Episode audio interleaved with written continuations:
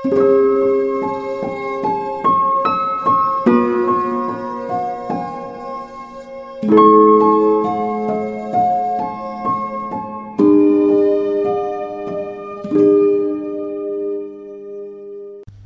و عرض ادب و احترام خدمت شنوندگان پادکست امشب.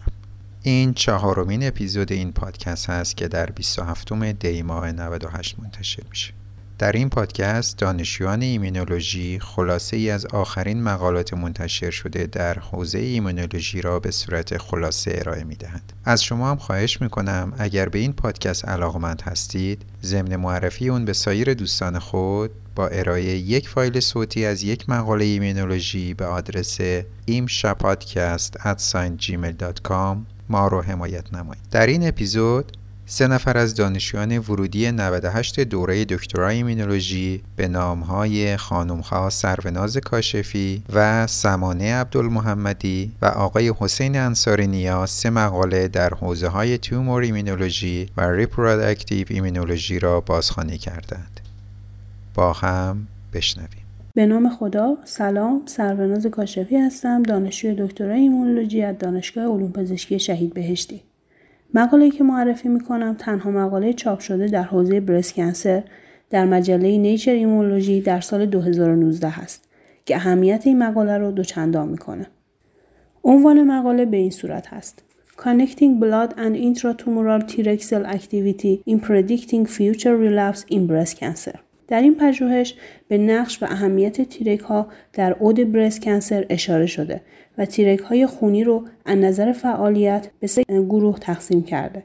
Treg های یک، دو و سه. این سه گروه از Treg های خونی لحاظ میزان بیان CD25, CTLA4, OX40, CD39, ICOS، chemokine receptor CCR8 و تولید سایتوکاین های نظیر اینترلوکین 10 و TGF بتا متفاوت هستند. و Treg های دو به طور قابل توجهی نسبت به دو فنوتیپ دیگه سطح بالاتری از مارکرها و سایتوکاین های ذکر شده را بیان می‌کنند که نشان دهنده نقش immunosuppressive ی بیشتر این فنوتیپ است اما نکته جالب توجه در این مقاله اینه که برای اولین بار تونستند بیان کنند که Treg های intratumoral از کدام یک از سه فنوتیپ Treg های خونی منشأ می‌گیرند به این صورت که تمامی مارکرهای ذکر شده رو برای Treg های intratumoral هم بررسی کردند و مشاهده کردند که Treg های intratumoral لحاظ بیان مارکرها نوع ترانسکریپشن فاکتورها تولید سایتوکاین ها حضور chemokine receptor ها و میزان فعالیت به Treg های دو شباهت دارند به عنوان نتیجه این پژوهش هرچه تعداد Treg های دو در خون بیماران breast cancer ی بیشتر باشد تعداد تیرک های اینتراتومورال بیشتر و در نتیجه احتمال عود بیماری بیشتر خواهد بود. به نام خدا حسین انصاری هستم دانشجوی دکترای تخصصی ایمونولوژی از دانشگاه علوم پزشکی شهید بهشتی. در این پادکست مقاله رو با عنوان Alteration of Myeloid Derived Suppressor Cells Chronic Inflammatory Cytokines and Exosomal MicroRNA Contribute to the Peritoneal Immune Disorder of Patient with Endometriosis از جورنال Reproductive Science انتخاب کردم که در مقدمه اون مطرح شده که اندومتریوز به عنوان یک بیماری مزمن شناخته شده هست که تخمین زده می شود 10 درصد از کل زنان در سن باروری را تحت تاثیر قرار دهد. اگرچه اندومتریوز به طور فزاینده به یک معضل بهداشتی و اجتماعی تبدیل شده بیومارکرهای قطعی و درمانهای موثر برای آن تا به امروز محدود بوده است. شواهد نشان می‌دهد که این های اندومتر باعث ایجاد محیط التهابی مزمن و تغییر ایمنی موضعی و سیستمی همراه با چسبندگی آنژیوژنز و تکثیر می شود عوامل التهابی یا سایتوکاین ها می توانند تکثیر سلول های غیر طبیعی و چسبندگی را در فضای صفاق بیماران مبتلا به اندومتریوز تحریک کنند. وجود طولانی مدت شرایط التهابی مزمن در محیط می تواند باعث تجمع سلول های سرکوب کننده سیستم ایمنی مانند سلول های T تنظیمی و سلول های سرکوبگر مشتق از میلوئید یا MDSC و پیشرفت بیماری شود. سلول های سرکوبگر مشتق از میلوئید پیشرفت بسیاری از انواع بیماری ها را هدایت می کنند. مطالعات کمی ارتباط بین MDSC ها و اندومتریوز را نشان داده اند. بنابراین در این مطالعه برای بررسی نقش التهاب مزمن و سرکوب سیستم ایمنی ناشی از آن در شروع و پیشرفت اندومتریوز و آیا اینکه MDSC ها در پیشرفت اندومتریوز نقش دارند بررسی پروفایل پروفایل MDSC ها سایتوکاین ها و microRNA های اگزوزومی در مایع صفاقی بیماران اندومتریوز تعریف شد در این مطالعه ویژگی سلول های MDSC T و سلول های T اجرایی با استفاده از فلوسایتومتری بررسی شد. پروتئین های MCP 1 و 3 فاکتور رشد کبدی chemokine ligand های CXCL1 و 2 و 13 سایتوکاین توسط کیت الایزا انجام شد و microRNA های اگزوزومی از مایع صفاق زنان مبتلا به اندومتریوز در مراحل اولیه و پیشرفته و زنان گروه کنترل توالیابی شد. نتایج تجمع MDSC های مونوسیتیک و سلول های Treg را در بیماران مبتلا در مراحل پیشرفته نشان داد. همچنین بیماران مبتلا به اندومتریوز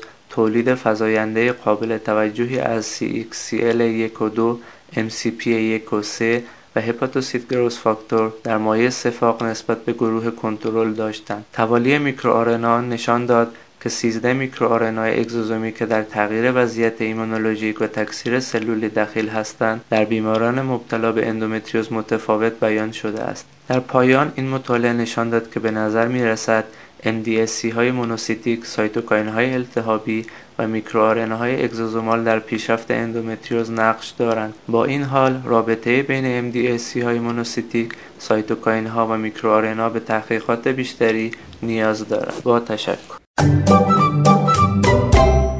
به نام خدا سلام و وقت بخیر سمانه عبدالمحمدی هستم دانشجوی دکترای ایمنی شناسی دانشگاه علوم پزشکی شهید بهشتی مقاله رو که می‌خوام خلاصه از اون رو خدمتتون ارائه کنم در آوریل 2019 در American Journal of Reproductive Immunology با impact factor 3 به چاپ رسیده. این مقاله به بررسی ایمونوپاتولوژی mast cell ها در بیماران مبتلا به سقط مکرر پرداخته. mast cell ها نقش مهمی در ایجاد التهاب و angiogenesis با تولید mediator های مختلف از جمله پروتئاز ها، ژلاتیناس ها و پروتئوگلیکان ها ایفا می کنند. سه subtype مختلف از این سلول ها در لایه های endometrial رحم شناسایی شدند. از طرفی سقط مکرر یا RPL به دو یا تعداد بیشتری از سقط های پی در پی قبل از هفته بیستم بارداری که توسط سونوگرافی تشخیص داده شدن اطلاق میشه. این مطالعه با بررسی تراکم و فعالیت مسل های اندومتر در اواسط فاز لوتئال در مبتلایان به RPL و مقایسه اونها با زنان بارور نرمال به عنوان گروه کنترل سعی داشته که به نقش این سلول ها در روند ایجاد سخت های مکرر پی ببره. طی این تحقیق نمونه های بیوپسی تهیه شده از اندومتر طی روزهای پنجم تا هفتم پس از تخمک گذاری و در زمان لانه گزینی از 46 نفر از زنان مبتلا به سخت مکرر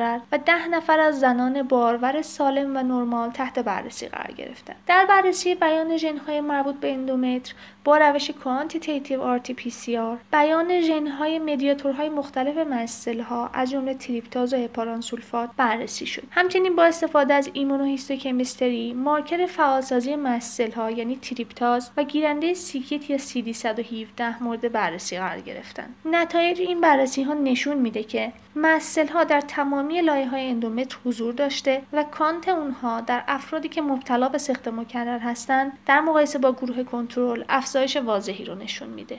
همچنین میزان بیان mRNA ی مربوط به mediator های mast cell ها از جمله تریپتاز، هپارانسولفات، matrix metalloproteinase دو و stem cell factor افزایش معنیداری رو در بیماران در مقایسه با گروه کنترل نشون میده. به علاوه نتایج مطالعات histochemistry نشان از حضور و توزیع انبوه mast cell ها در استرومای اندومتر و تجمع این سلول ها در مجاورت عروق خونی این ناحیه داشته. همچنین رنگ‌آمیزی با آنتی‌بادی های ضد تریپتاز نشون دهنده این امر بود که مسل های بیان کننده تریپتاز شمار بیشتری در زنان مبتلا به سخت مکرر در مقایسه با گروه کنترل دارند. نهایتا نتایج این مطالعه تایید می‌کنه که مسل ها در بیماران سخت مکرر به صورت اوور اکتیو قادر به ایجاد یک فضای التهابی هستند که نشان دهنده نقش این سلول ها در ایمونوپاتولوژی سخت مکرر هستش. اما پر واضحه که مطالعات بیشتری باید در این زمینه انجام بگیره تا در فهم بیشتر نقش این سلول ها در روند لانه گزینی و رگزایی جفت کمک کننده باشه. ممنون از توجه و همراهیتون. خدا نگهدار.